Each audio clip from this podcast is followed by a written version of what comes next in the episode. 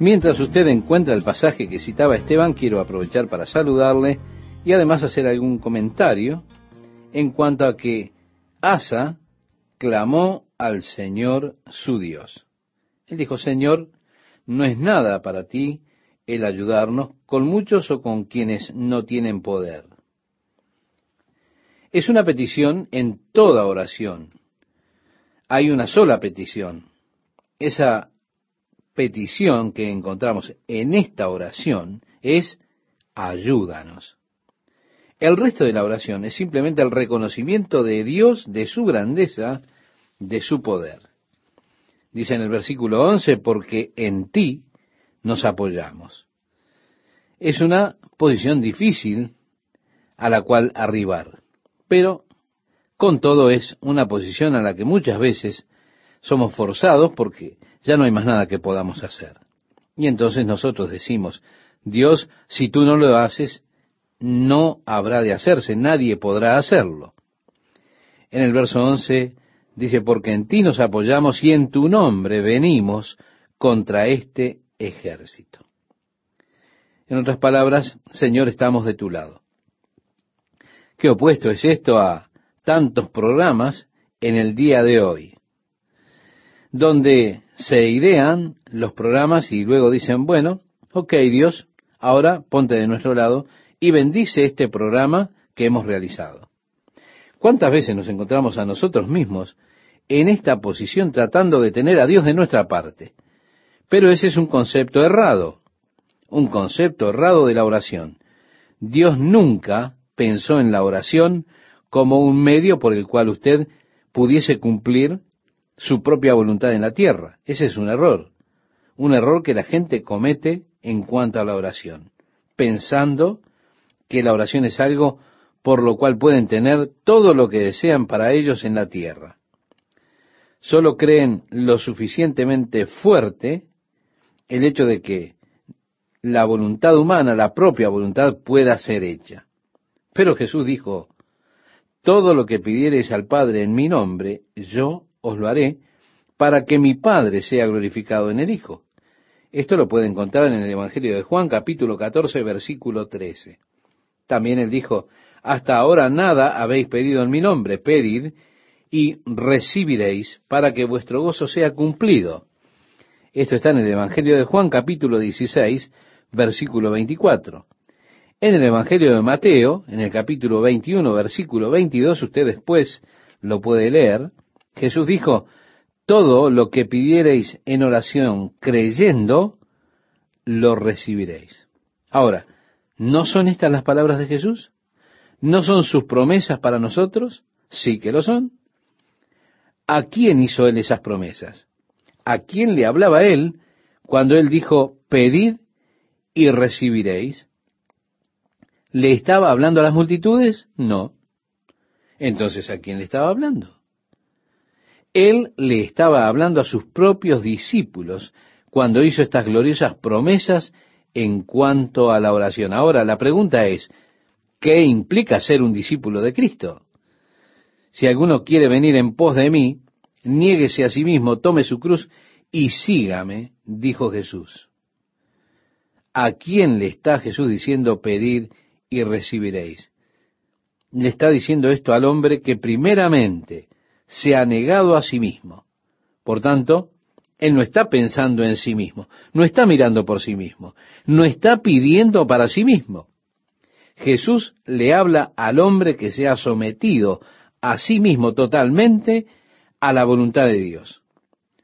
Aún como dijo Jesús cuando él iba rumbo a la cruz. En el Evangelio de Lucas capítulo 22 versículo 42 podemos leer, no sea hecha mi voluntad sino la tuya. Él está hablando al hombre que está siguiéndole completamente a Él. Para ese hombre que se ha negado a sí mismo, que se ha sometido a sí mismo totalmente a la voluntad de Dios, que está interesado solamente en ver que la voluntad de Dios sea cumplida, a Él le dijo, simplemente pedir y recibiréis para que vuestro gozo sea completo.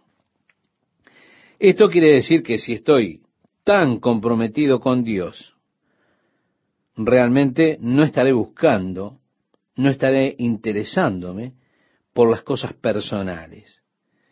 Estoy interesándome ahora por la obra del reino de Dios.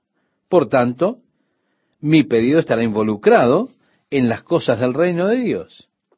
Las almas perdidas que están en derredor mío y que la obra de Dios se ha hecho en esos corazones y las vidas en esta comunidad en la cual nosotros vivimos puedan ver cumplidas en sus almas, en sus vidas, la voluntad de Dios. Es glorioso entonces esgrimir esa clase de poder para la gloria de Dios en este mundo que está tan necesitado de Dios. Pero la voluntad de Dios está definitivamente involucrada en nuestras oraciones y sus oraciones no pueden cambiar la voluntad de Dios. Ahora, piense, sería horrible si pudieran hacerlo, porque no es el propósito de Dios cumplir nuestra voluntad. No es el propósito de la oración.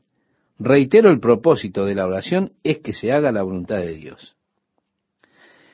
En el capítulo 14, versículo 11 de nuestro pasaje, nosotros tenemos que dice allí, no prevalezca contra ti el hombre.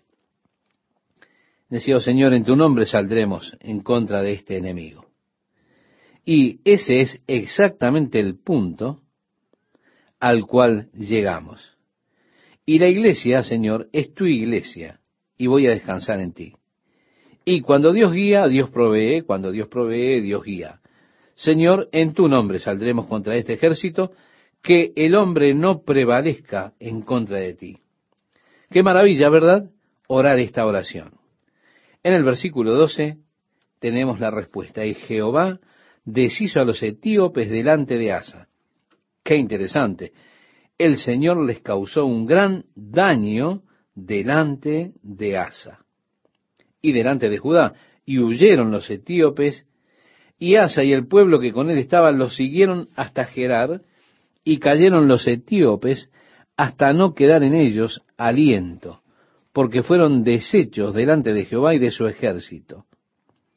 Y les tomaron, esto es, esto quiere decir Asa tomó, les tomaron muy grande botín, atacaron también todas las ciudades alrededor de Gerar, porque el terror de Jehová cayó sobre ellas, y saquearon todas las ciudades, porque había en ellas gran botín. Asimismo atacaron las cabañas de los que tenían ganado y se llevaron muchas ovejas y camellos y volvieron a Jerusalén.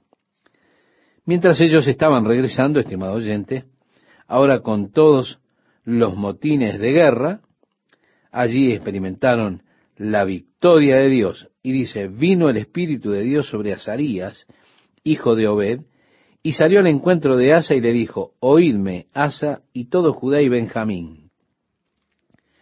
Jehová estará con vosotros si vosotros estuviereis con él. Y si le buscareis, será hallado de vosotros. Mas si le dejareis, él también os dejará. Se da cuenta, el profeta lo encuentra al rey, a Sarías, le encuentra y le coloca en una posición ante una declaración lisa y llana de verdad. Él le dijo, el Señor está contigo, en tanto tú estés con Él, y si le buscas, Él será hallado de ti. Pero si te olvidas de Él, Él se olvidará de ti. Y quiero que mire esto, estimado oyente, porque esta es una declaración de una verdad eterna. Esto es siempre verdad con cada hombre. El Señor ha de estar con usted en tanto que usted esté con Él. Si usted le busca, usted le encontrará. Pero si usted tristemente se olvida de Él, Él se olvidará de usted. Es la verdad básica en cuanto a la relación con Dios. Y esto es inalterable, es incambiable. A esta altura, Asa está excitado por la victoria. Él ha visto la obra de Dios en una forma poderosa, grandiosa, una respuesta tremenda a la oración. En esas ocasiones, uno está en las alturas espirituales, en esas alturas que usted no puede creer cuánto ha visto a Dios hacer por tan grandes que son las obras, son maravillosas. Estoy seguro que Asa simplemente sonrió y dijo, muy bien, alabado sea el Señor. Pero ustedes no necesitan añadir esa última parte, porque no hay manera de olvidarnos alguna vez de Dios después de todo lo que Dios ha hecho. No necesitas advertirme acerca de esto. Espere un poquito, estimado oyente. Tenga cuidado siempre que Dios le advierte de algo, no importa cuán equivocado usted se sienta que está en esa área en particular, porque Dios no gasta palabras inútiles. No gasta palabras en usted si no son necesarias. Si Dios le está advirtiendo acerca de esta cosa en particular, hay una razón en Dios por la cual le está advirtiendo acerca de eso. No creo que cualquiera de ustedes haya tropezado en algo, sino en lo que Dios les ha advertido de antemano acerca de ese asunto. Pero seguramente ustedes lo ignoraron y pensaron, soy muy fuerte en este aspecto, me puedo manejar solo. Recuerde, Dios no nos advierte innecesariamente. Así que el Señor le hizo esta advertencia al rey y él dijo, muchos días ha estado Israel sin verdadero Dios y sin sacerdote que enseñara y sin ley. Pero cuando en su tribulación se convirtieron a Jehová, Dios de Israel, y le buscaron, él fue hallado de ellos. En aquellos tiempos no hubo paz ni para el que entraba ni para el que salía, sino muchas aflicciones sobre todos los habitantes de la tierra. Y una gente destruía a la otra y una ciudad a otra ciudad, porque Dios los turbó con toda clase de calamidades. Pero esforzaos vosotros, y no desfallezcan vuestras manos, pues hay recompensa para vuestra obra. Cuando oyó Asa las palabras y la profecía del profeta Azarías, hijo de Obed, fue que cobró ánimo y quitó los ídolos abominables de toda la tierra de Judá y de Benjamín y de las ciudades que él había tomado en la parte montañosa de Efraín y reparó el altar de Jehová que estaba delante del pórtico de Jehová. Después reunió a toda Judá y Benjamín y con ellos los forasteros de Efraín, de Manasés y de Simeón, porque muchos de Israel se habían pasado a él, viendo que Jehová su Dios estaba con él. Se reunieron pues en Jerusalén en el mes tercero del año décimo quinto del reinado de Asa. Y en aquel mismo día sacrificaron a Jehová del botín que habían traído setecientos bueyes y siete mil ovejas. Entonces prometieron solemnemente que buscarían a Jehová el Dios de sus padres de todo su corazón y de toda su alma. Qué pacto hermoso. ¿Verdad, estimado oyente? Ellos dijeron, oigan muchachos, vamos a hacer un pacto ahora, vamos a buscar a Dios con todo nuestro corazón, con toda nuestra alma. ¿Se da cuenta? Esto es fantástico. Cuando un grupo de personas se junta y realmente pactan diciendo Dios habrá de ser lo primero en nuestras vidas. Vamos a poner al Señor delante o sobre cualquier otra cosa. Vamos a buscar a Dios con todo nuestro corazón, con toda nuestra alma. Qué cosa maravillosa es cuando la gente pacta en la excitación de un avivamiento espiritual, en el fervor de esa clase de compromiso, diciendo, Dios, te rindo todo a ti, soy tuyo, Señor. Voy a vivir totalmente para ti. Y usted pacta que habrá de buscarle completamente. También determinaron y que cualquiera que no buscase a Jehová, el Dios de Israel, muriese, grande o pequeño, hombre o mujer.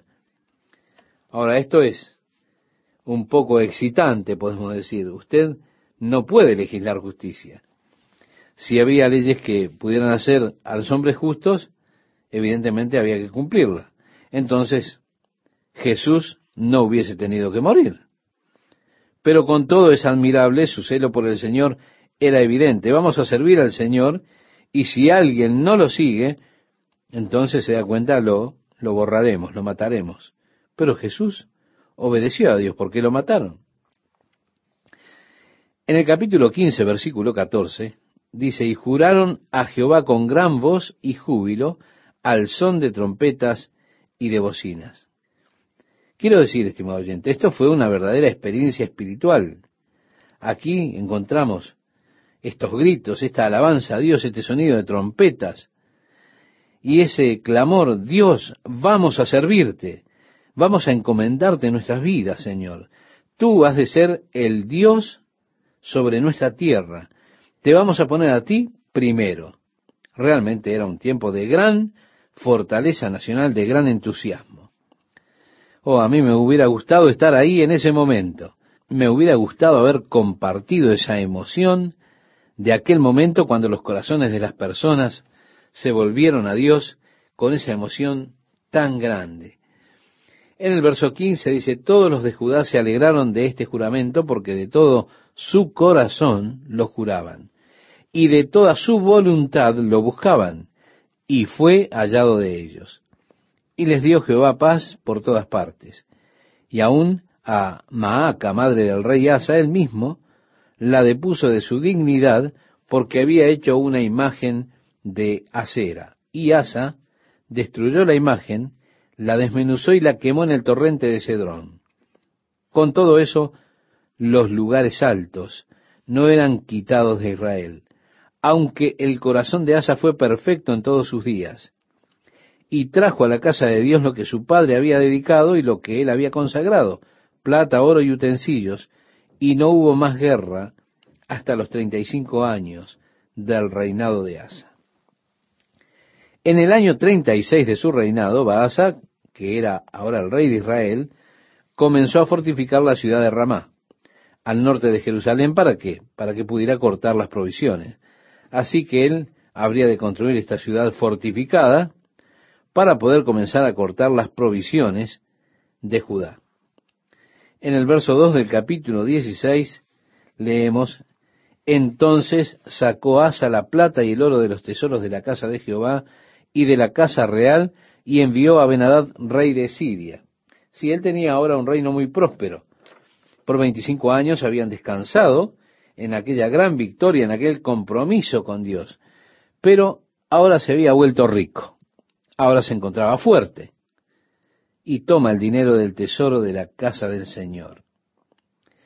Y él dijo a Benadad, tu padre y el mío tienen un pacto de mutua defensa, te estoy enviando este dinero para que honres este pacto de mutua defensa y quiero que ataques a Israel desde el norte porque están construyendo esta ciudad fortificada están preparando una invasión y demás cosas. Así que quiero que ustedes los ataquen desde el norte. Benadad entonces comenzó a atacar a Israel desde el norte. Bueno, porque Baasa había enviado las tropas hacia el sur en la construcción de esa ciudad fortificada. Benadad comenzó a moverse a través de la parte norte. Ellos conquistaron la ciudad de Dan en la parte superior de Galilea, el valle de Ula. Comenzaron luego a moverse hacia abajo tomando así el área alrededor de Galilea, las ciudades de Nestalí y demás. Y vemos así que Baasa, cuando los sirios comenzaron a invadir y comenzaron a tomar la parte norte, ellos dejaron la construcción de la ciudad fortificada y movieron sus ejércitos hacia arriba para defender los límites nortes del ataque de Siria. Cuando lo hicieron, por supuesto, Asa fue y tomaron todos los materiales que habían traído para construir la ciudad fortificada, y construyeron pequeñas ciudades para su propia defensa con los materiales que habían capturado de aquello que Basa había traído para hacer esa gran ciudad fortificada. Podríamos decir el plan era exitoso. Él había usado sus propias alianzas militares, su propia riqueza y todo para así pensar que estaría fuera de problemas podemos decir fue exitoso. No obstante, vino el profeta de Dios a él, el profeta Hanani. En aquel tiempo, dice allí el pasaje de Segunda de Crónicas, capítulo 16, del verso 7 al 9, en aquel tiempo vino el vidente Hanani a Asa, rey de Judá, y le dijo, por cuanto te has apoyado en el rey de Siria, y no te apoyaste en Jehová tu Dios, por eso el ejército del rey de Siria ha escapado de tus manos, los etíopes y los libios.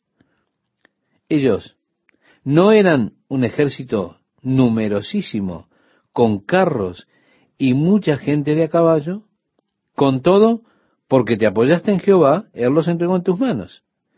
Porque los ojos de Jehová contemplan toda la tierra para mostrar su poder a favor de los que tienen corazón perfecto para con él. Locamente has hecho en esto, porque de aquí en adelante habrá más guerra contra ti. Él se estaba regodeando en su sabiduría, en su diplomacia, en su éxito. Pero allí viene un profeta y le reprende. El reproche es ese, has confiado en Siria, el brazo del hombre. No descansarás en el Señor ya más. No saldrás en el nombre del Señor. Y porque has confiado en el rey de Siria y no en el Señor tu Dios, ¿no recuerdas que el rey de Siria fue entregado en tu mano? ¿No recuerdas que en el pasado, cuando tú fuiste invadido por ese gran ejército de los etíopes y los libios con sus carros y demás, cómo en ese tiempo clamaste al Señor y el Señor los entregó en tus manos? ¿Por qué? Y esto es la verdad, porque los ojos de Jehová contemplan toda la tierra, para mostrar su poder a favor de los que tienen corazón perfecto para con Él. Sí, estimado oyente. Dios necesita hombres para alcanzar este mundo. Está buscando hombres cuyos corazones estén completamente entregados a Él para que Él pueda mostrarse poderoso a favor de esas personas. Oh, que Dios pueda verter sus recursos a través de sus vidas. ¿Qué tal amigos? ¿Cómo están? Quiero animarles a que sigan con nosotros en estos apasionantes estudios de la palabra de Dios para hoy. Seguimos en el segundo libro de las Crónicas, en el pasaje que citaba Esteban, donde nos dice, porque los ojos de Jehová contemplan toda la tierra para mostrar su poder a favor de los que tienen corazón perfecto para con él. Locamente has hecho en esto, porque de aquí en adelante habrá más guerra contra ti. Nos preguntamos, ¿qué es lo que está diciendo Dios? Dios dice solo esto, quiere usar su vida, quiere bendecir su vida. Dios quiere derramar sobre usted todos sus recursos que son gloriosos. Él está buscando personas a las cuales pueda utilizar, aquellos en los cuales Él pueda verter todos sus recursos, porque Dios quiere alcanzar este mundo. Dios necesita hombres para alcanzar al mundo está buscando hombres cuyos corazones estén completamente consagrados a Él. ¿Para qué? Para que Él pueda mostrarse a Él mismo como un Dios fuerte en nombre de esa persona. O que Dios pueda verter todos sus recursos, sus atributos, a través de sus vidas. Deberíamos orar, oh Dios, permite que mi corazón esté completamente consagrado a ti. No permitas que mi corazón se aparte tras mis propios deseos carnales. Oh Dios, que mi corazón esté completamente contigo. ¿Por qué? Porque los ojos del Señor están buscando por todo el mundo para encontrar estos hombres, en los cuales Dios pueda mostrar su poder a través de ellos. Por eso nuestra oración debe ser, oh Dios, Quiero que mis deseos estén totalmente alineados con tu voluntad, con lo que tú quieres. Esta es mi oración continua. Dios, manténme apto.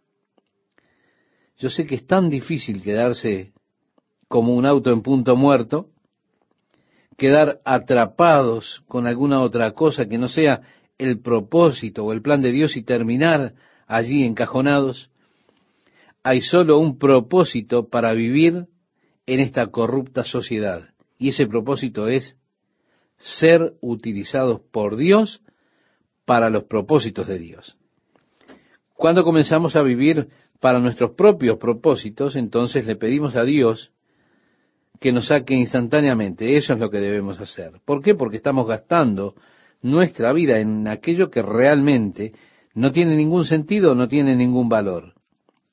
Realmente, estimado oyente, hay un solo propósito para nuestra vida en la tierra, y es ser lo que Dios quiere que seamos. Ser ese siervo, esa sierva de Dios, que hace su voluntad de manera que Dios pueda obrar a través nuestro. Mostrar su poder a través de nuestras vidas. Reitero, Dios está buscando tales personas.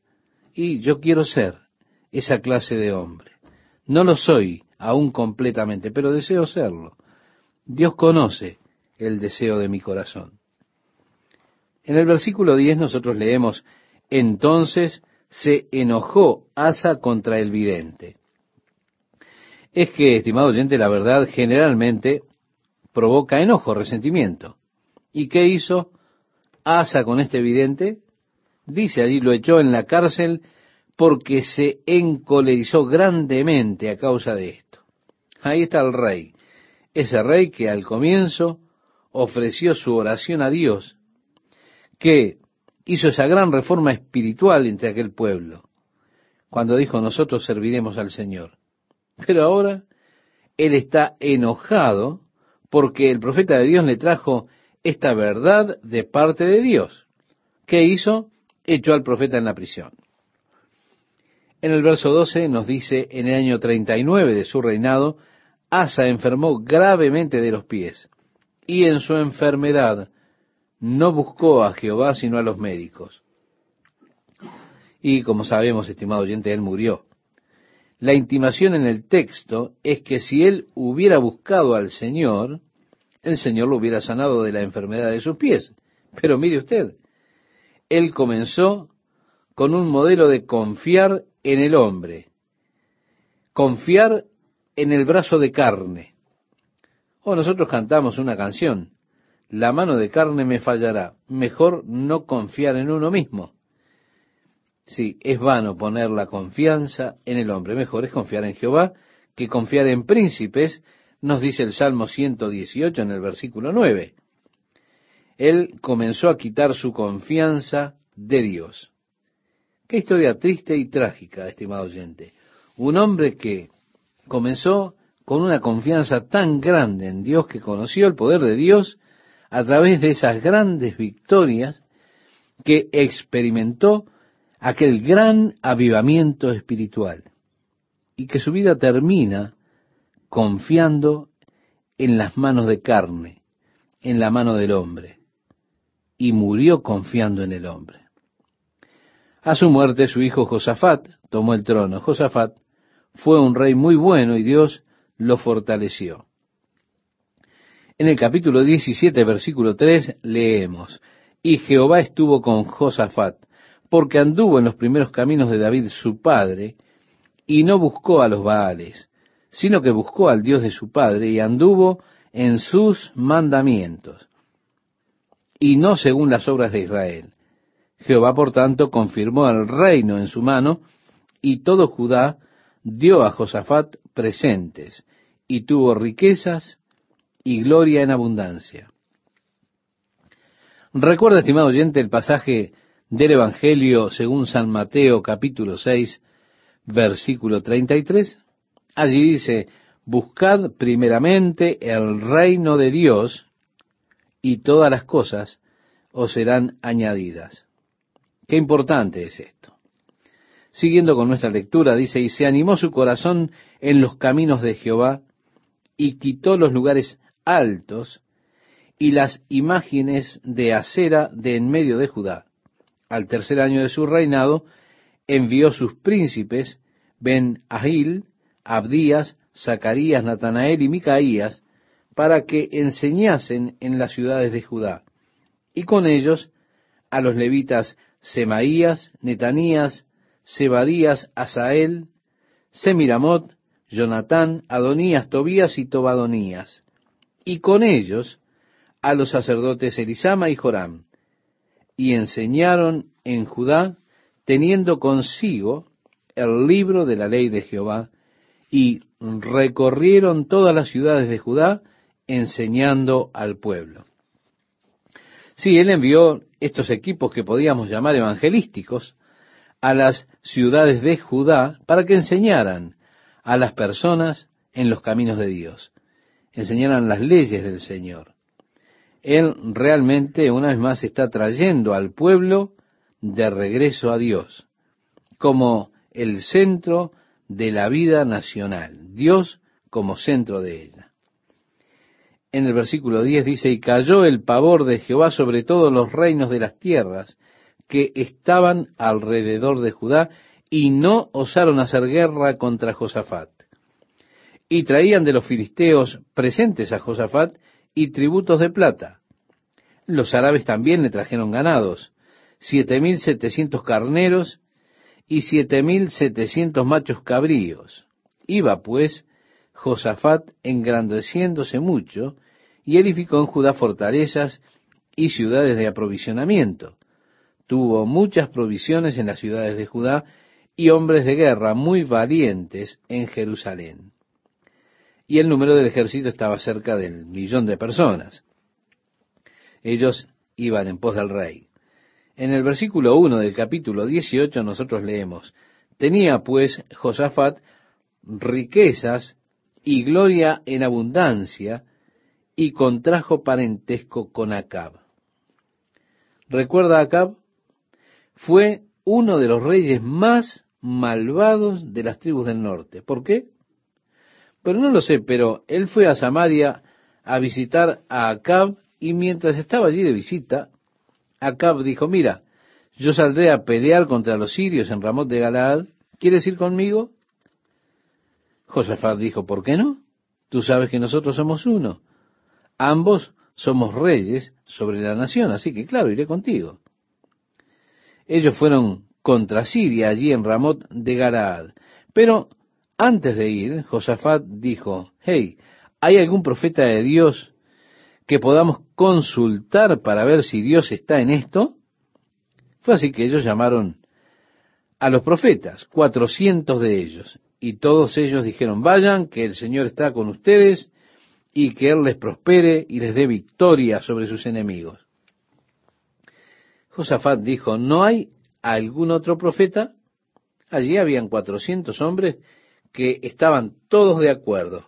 Pero Josafat de alguna manera sentía algo atípico en esto. Él dijo, ¿hay aún aquí algún profeta de Jehová para que por medio de él preguntemos? Es decir, ¿aún hay aquí un hombre por el cual podamos preguntar a Jehová? Y dijo el rey Acab, aún hay aquí un hombre por el cual podemos preguntar a Jehová. Mas yo le aborrezco porque nunca me profetiza cosa buena, sino siempre mal. Él dijo, no diga eso. Tal vez esto será bueno. Solo llámalo y veremos lo que tiene que decir. Así que enviaron sus siervos para traer a este profeta Micaías, y él dijo, mira, tú tienes reputación de siempre dar malas noticias al rey. Así que, dile alguna buena palabra, no le des malas noticias. Fue así que cuando llegó Micaías, el rey le dijo, ¿debo salir contra Siria en Ramot de Galaad? Y el viejo Micaías dijo, sí, ve, prospera, derrota a tus enemigos. Entonces el rey le dijo, mira, ¿cuántas veces te he dicho que no me mientas en el nombre del Señor? Y él dijo, muy bien, si tú quieres saber la verdad, entonces te la diré, rey. Y allí tenemos ese relato que dice, yo vi una visión y los hombres de Israel estaban todos desparramados y ellos eran como ovejas sin pastor. Esto evidentemente declarando que el rey habría de caer en la batalla. Entonces el rey dijo, ¿no te dije que este hombre nunca tiene nada bueno para decirme? Así que el profeta comenzó a decirle, yo he visto a Jehová sentado en su trono, y todo el ejército de los cielos estaba a su mano derecha y a su mano izquierda. Qué visión impresionante tuvo este profeta, ¿verdad? el trono de Dios y todo el ejército de los cielos. Y continuó diciendo, y Jehová preguntó, ¿quién inducirá a Acab, rey de Israel, para que suba y caiga en Ramot de Galaad? Y uno decía así y otro decía de otra manera. Entonces salió un espíritu que se puso delante de Jehová y dijo, yo le induciré. Y Jehová le dijo, ¿de qué modo? Él dijo, saldré y seré espíritu de mentira en la boca de todos sus profetas. Y Jehová dijo, tú le inducirás y lo lograrás. anda y hazlo así. Y ahora, he aquí Jehová ha puesto espíritu de mentira en la boca de estos tus profetas, pues Jehová ha hablado el mal contra ti. Así que Sedequías, uno de los profetas que estaban allí, uno de aquellos que habían hecho algunos cuernos de hierro, andaba dando vueltas por allí como un loco con esos cuernos de hierro, diciendo, con estos acornearás a los sirios hasta destruirlos por completo. Sedequías golpeó a Micaías en el rostro.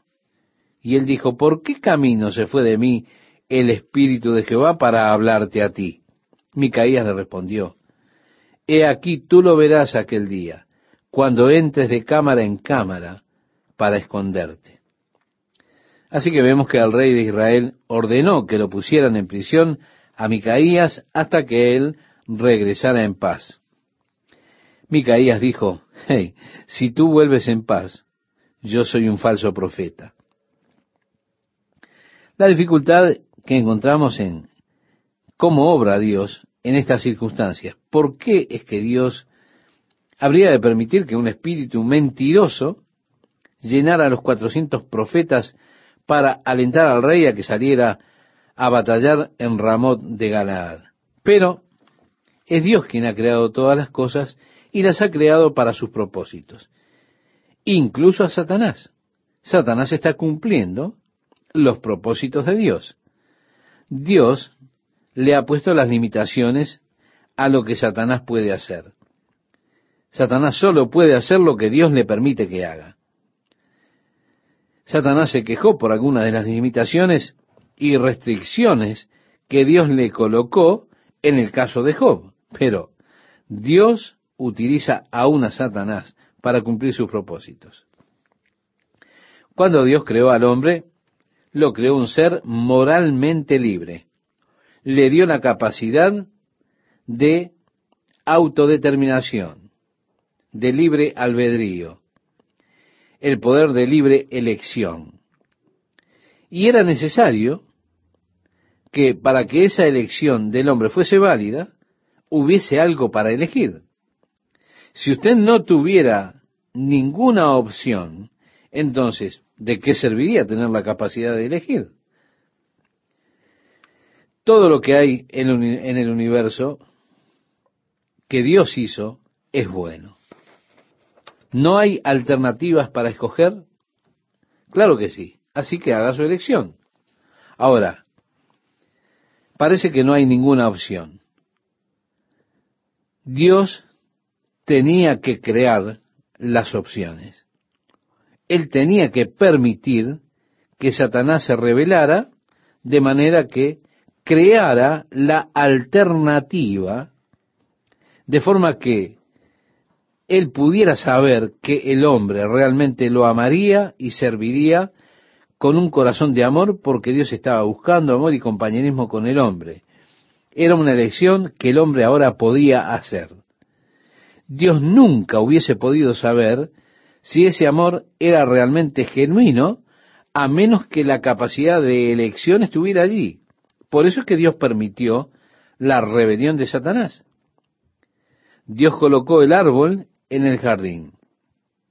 Dios permite que Satanás se aprovechara del árbol de manera que el hombre tuviese la oportunidad de ejercer su capacidad de libre elección, de forma que Dios pudiera recibir el verdadero cumplimiento del amor que el hombre le ofrecería a Dios.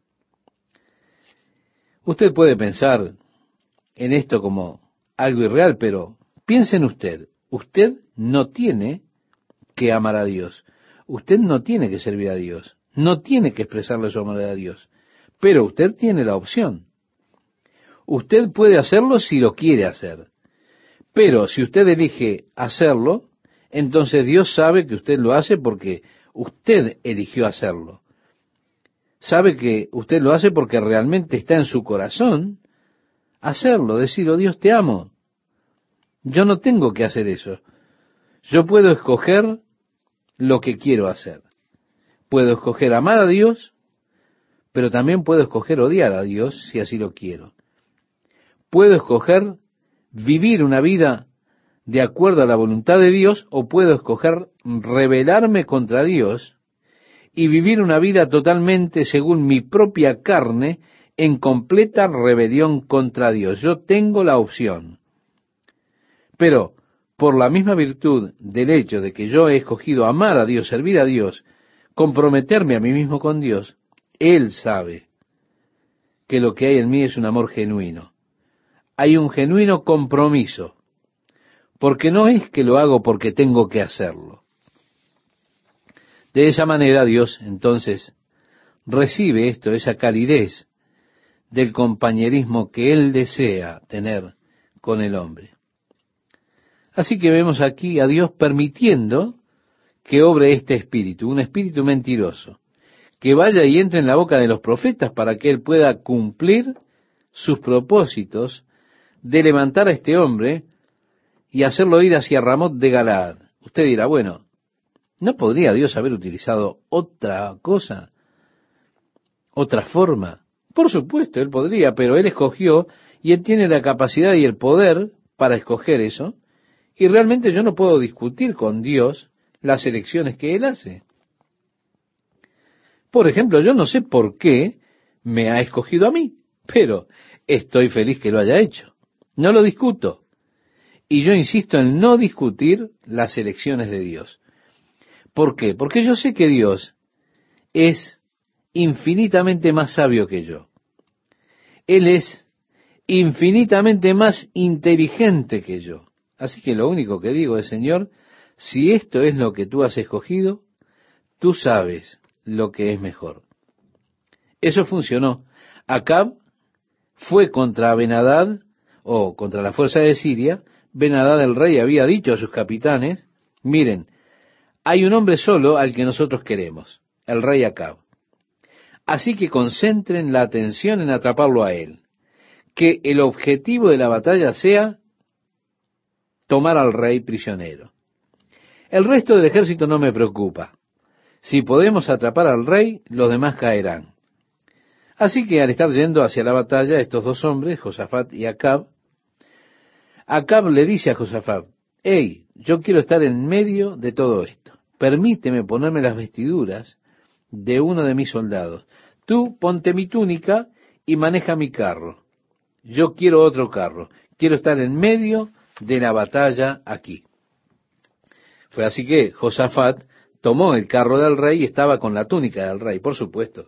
Los capitanes de Siria que estaban buscando al rey Acab, estaban buscando el carro donde iba el rey Acab, cuando lo vieron, comenzaron a rodearlo. Y él tomó el caballo para oír y clamaba, ¿se da cuenta? Realmente intentaba salirse de allí porque ellos estaban todos concentrados en tomarlo a él. Cuando ellos vieron que el que estaba en el carro no era Acab, dejaron de perseguirlo.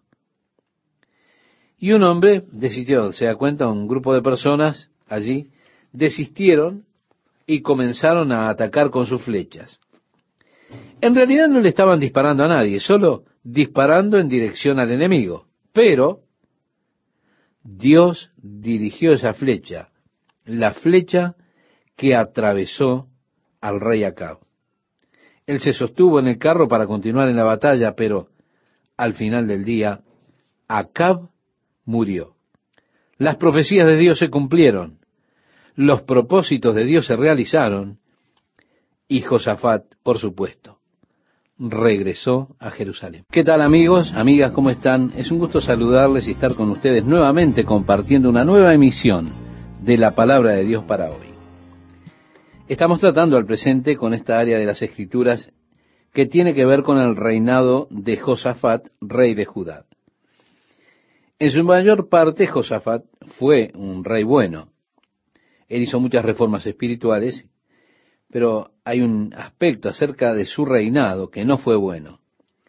Y eso fue el deseo de desarrollar una amistad, una afinidad con Acab, que era rey sobre las tribus de Israel en el reino del norte, Acab fue probablemente uno de los más perversos reyes sobre Israel.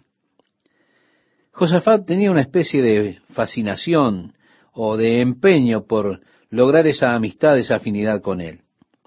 La Biblia dice, ¿no sabéis que la amistad del mundo es enemistad con Dios? Lo dice Santiago en el capítulo 4, verso 4 de su carta. Y si alguien representa al mundo y al sistema mundano, sin duda sería el rey Acab. Así que, ¿por qué Josafat un rey justo? Habría de buscar tener una relación, una amistad con este rey impío Acab. Eso es difícil de entender. Las consecuencias, las consecuencias últimas de esa relación fueron realmente desastrosas digamos no para Josafat mismo, sino en el resultado que tuvo en su hijo.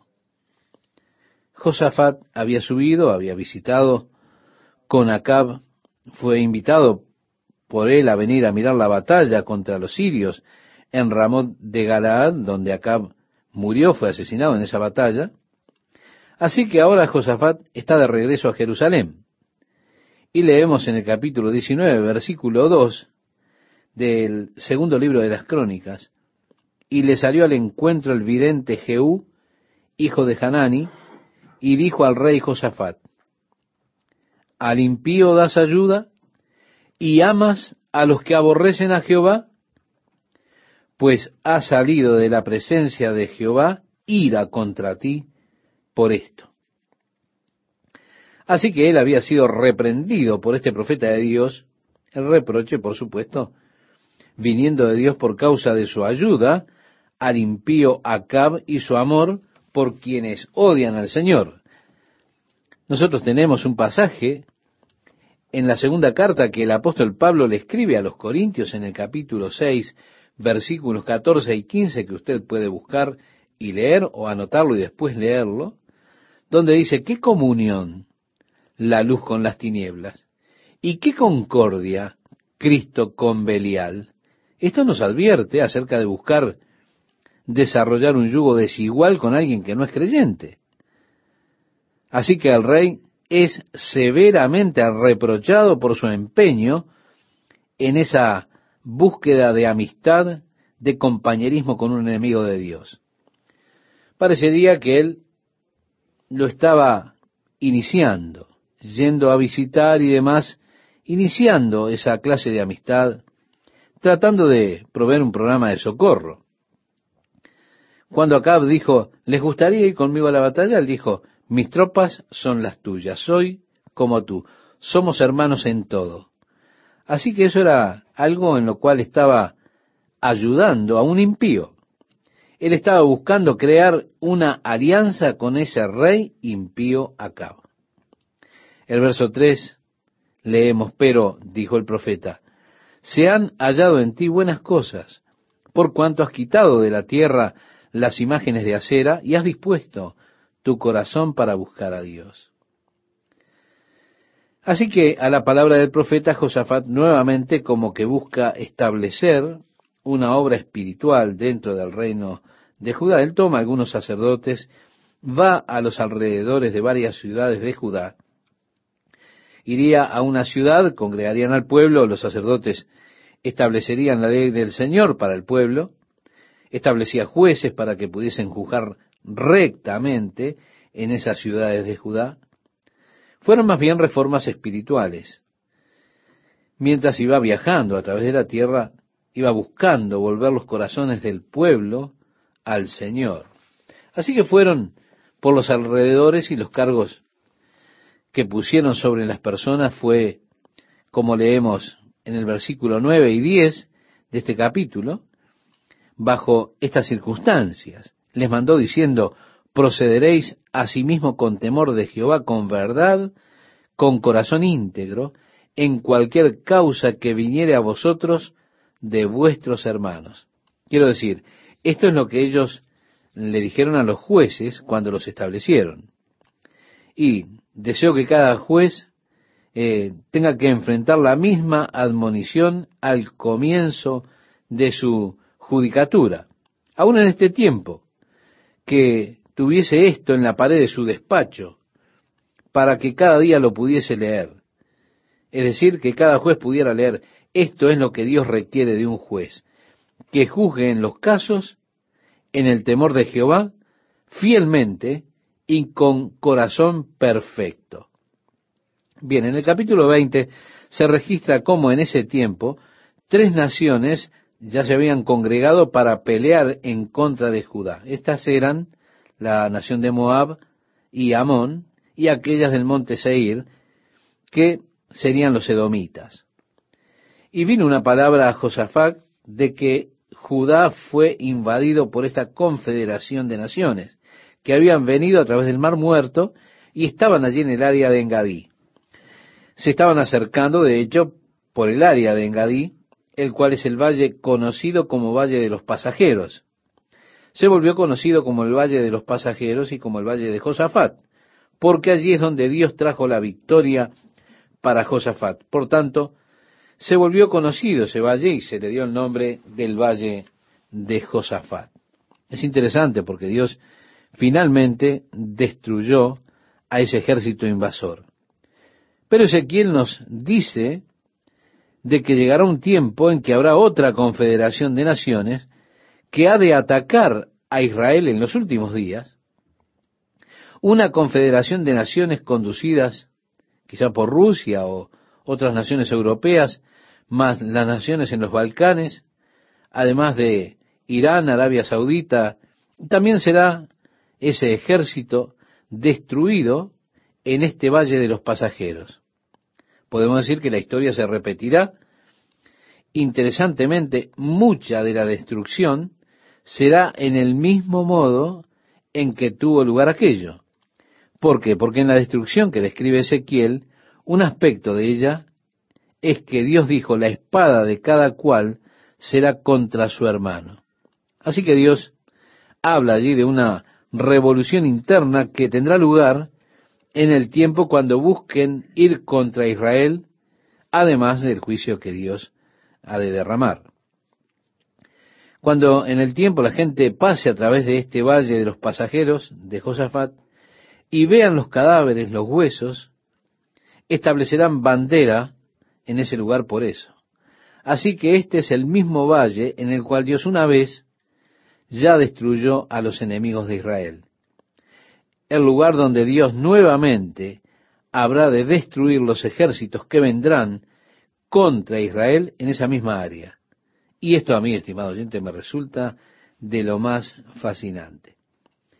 Volviendo a Josafat, vemos que cuando él escuchó que estas tres naciones estaban congregadas para invadir la tierra, llamaron a los hombres de Judá y proclamó un ayuno por toda Judá y él se propuso a sí mismo buscar al Señor. El pueblo se congregó a una. En nuestra lectura dice, entonces Josafat se puso en pie en la asamblea de Judá y de Jerusalén, en la casa de Jehová, delante del atrio nuevo, y dijo, Jehová, Dios de nuestros padres, ¿no eres tú Dios en los cielos y tienes dominio sobre todos los reinos de las naciones? Bien, en un sentido Dios es el gobernante sobre la tierra, porque lo que sea que acontezca en la tierra sucede porque Dios lo permite. En un sentido más estrecho, Jesús reconoció que Satanás es el gobernante de la tierra en el tiempo presente. Ahora bien, Satanás solamente gobierna porque Dios se lo permite. Por eso en un sentido general, sí, Dios reina, pero Dios en su reinado ha asignado al hombre la libertad de decisión. El libre albedrío, la autodeterminación, el poder o la capacidad de escoger. Dios le ha permitido al hombre escoger a quien gobierne sobre él. Lamentablemente la mayoría ha escogido que Satanás gobierne en sus vidas. Pero Dios no viola la elección del hombre. Él le permite que haga su elección y respeta la decisión que ha tomado. Así que vemos en el mundo de hoy que Satanás está gobernando. Recordamos cuando Jesús fue tentado, Satanás lo llevó a lo alto de una montaña para mostrarle los reinos del mundo y sus glorias.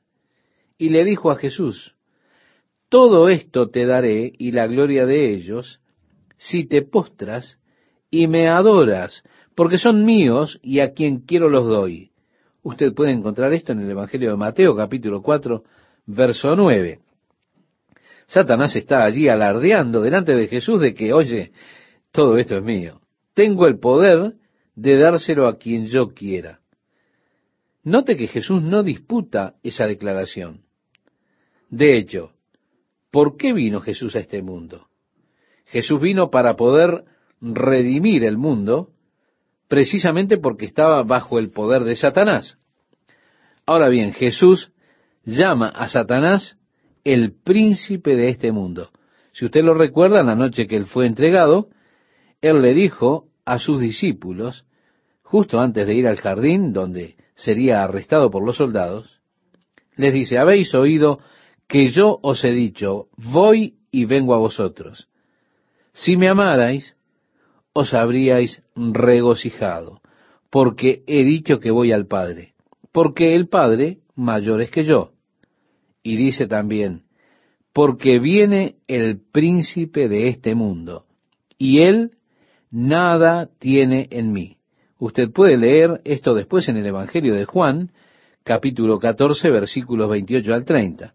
Así que, estimado oyente, Satanás se referencia aquí, es referenciado por Cristo, o nombrado como el príncipe de este mundo. El apóstol Pablo le llama a Satanás el Dios de este siglo. Refiriéndose a los pecadores, él dijo, en los cuales el Dios de este siglo cegó el entendimiento de los incrédulos, para que no les resplandezca la luz del Evangelio de la gloria de Cristo, el cual es la imagen de Dios. En segunda de Corintios, capítulo 4, verso 4, usted puede leer esto después si lo desea. Por eso, en un sentido más estrecho, Satanás está gobernando esta tierra presente. Este es su dominio, es su reino. Vemos cuando el anticristo aparezca en escena, esto lo podemos ver en el capítulo 13 del libro de Apocalipsis, allí se nos dice que Satanás, el dragón, le dará a él su trono y su autoridad. Satanás le dijo a Jesús, recuerda, es mío, puedo dárselo a quien quiera. Sí, se lo dará al anticristo para que gobierne sobre el mundo. Es interesante ver cuántos de los líderes mundiales se han involucrado en el ocultismo. Y por supuesto, uno de los más notables que recordamos fue Hitler, que de hecho fue controlado por los hombres que se decían o se hacían llamar los maestros blancos. Esos hombres estaban imbuidos en el arte de la magia blanca. Muchos de ellos, después de la caída de Hitler, huyeron a un país de Sudamérica donde ejercen aún un poco de poder y control sobre la vida de muchas personas. Bien, Satanás un día habrá de entregar el pleno poder y autoridad de esta tierra que es suya al anticristo. Pero, por supuesto, él sabe que su tiempo es poco.